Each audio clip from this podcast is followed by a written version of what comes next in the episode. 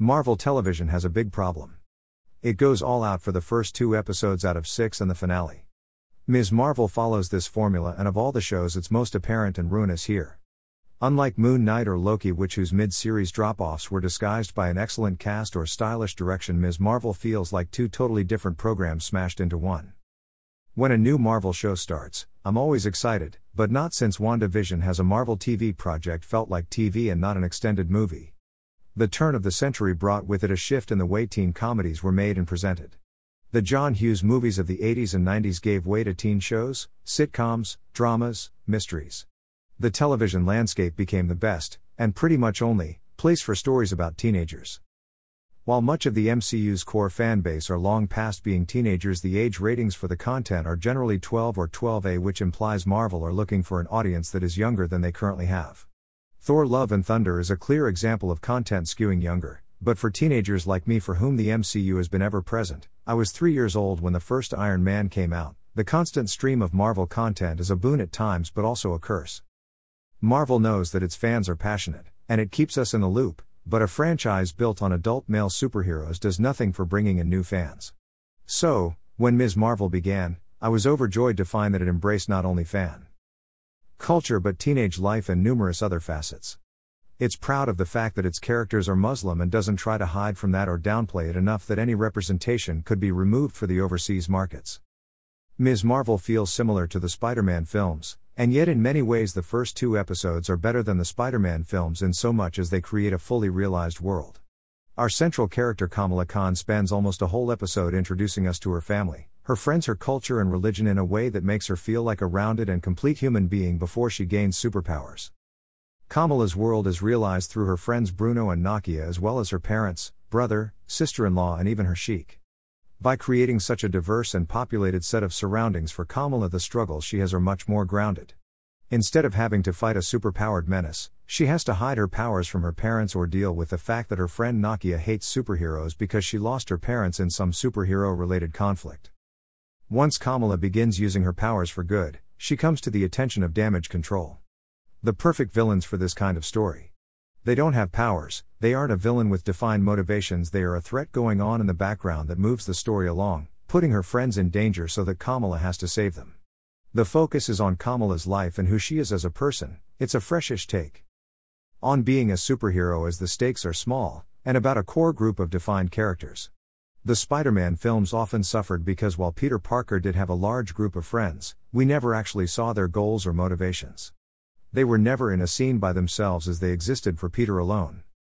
In Ms. Marvel, Kamala's friends feel as much like three dimensional people as she does. Bruno seems to have romantic feelings for Kamala and needs to balance them with a desire to go off to university. Nakia struggles with her own identity and wishes to reform her mosque. Kamala's brother is getting married. These conflicts have nothing to do with superheroism and yet are given time to exist, which is something I've never seen in a superhero story. Through Kamala's superhero fanaticism and the grounded storylines of the people around her, writer Bisha K. Ali creates an immersive story that for the first time made me feel that the characters on screen represented me and that I could easily become embroiled in a superhero plot. I think it's clear that I loved the first two episodes, and I haven't even mentioned the innovative texting, the subtle and overt use of color, the music, and the incredible acting from all of the young cast. Everything about these first two episodes was perfect, I absolutely adored them. Episode 3 is half and half for me. I love the wedding scene, it's bright, colorful, and embodies everything the show has been about thus far. And then Kamala is attacked by some people who claim to be from another dimension, and who are vaguely related to her. Suddenly, the color palette becomes muted, the fun characters with arcs and motivations fall away, and we are left with two and a half episodes of schlock. Kamala's powers come from a bracelet, and she goes to Karachi, her parents' homeland, to find out more. The Dimension Hoppers chase her there and attack her, they leave their British son behind because he's too nice to Kamala and then they all die. These episodes needlessly complicate Kamala's power set. I don't care how they work, I'm not interested in some dull, boring villains attacking Kamala for no reason. I want to return to Jersey City and see the plot set up earlier. The most egregious thing about episodes 4 and 5 is that Bruno and Nakia are almost entirely absent, their plot lines are put on hold while we run around a new city with new teens fighting crap villains. These characters aren't one of Kamala's classmates turned nasty or a local villain, they threaten Kamala because of her powers and have no connection to the person beneath those powers. Why set up such a well rounded character and then have a villain that bears no relation to it? The middle of the show feels so tonally different from the rest in much the same way that the cinematography of Eternals felt so different to the rest of the film. When Kamala returns from Karachi, she finds that the Dimension Hopper's British son, called Kamran, has powers too. It doesn't matter how he gets them. I would have preferred it if maybe his power set was linked to the plots from the first two episodes, but I'll give it a pass, you'll see why. Kamala is kind of in love with Kamran because he's hot, so she wants to help him escape the damage control agents. Kamala, Nakia, Bruno, and Kamran team up with Kamala's brother at the high school in order to take on the damage control agents. The show immediately feels like episodes 1 and 2 again as the fun visuals reappear, the music returns, and Bruno and Nakia start to use some of the things they've learned in their plot lines. Eventually, the gang are cornered by damage control agents and led outside where a huge number of citizens have arrived to watch. They include Kamala's parents, the Sheik, and a number of other characters who we've been introduced to across the show. The fact that the citizens of the city feel real, that we know their personalities and their connection to Kamala males the fact that they all came out to help her hit harder.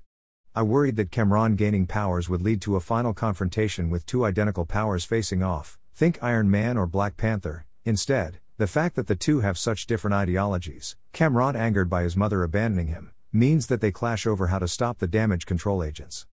With Kamran killing and Kamala merely moving away. This is never explicit, Kamala doesn't stop and explain that this is wrong, instead, she stops his attacks and discusses the problem before helping him escape. Kamran isn't the villain, he is a character who experiences development as part of the story, he's flawed yet not evil.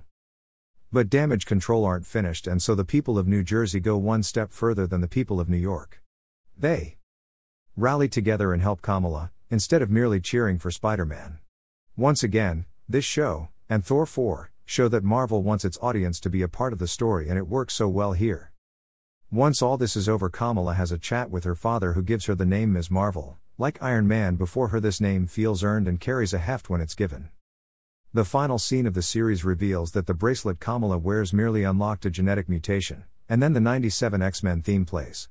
I am happy to admit that I lost my mind, it made me excited for the next project in a way that the end of Doctor Strange 2 certainly didn't. Although it does mean that all of the pointless stuff going on in Karachi could have been avoided completely as I would have happily accepted the mutant explanation. The post credit scene has Brie Larson back as Captain Marvel, a character I've never enjoyed very much, and I don't hold much hope that the elements of Ms. Marvel that I enjoyed will continue into the Marvels, but who knows?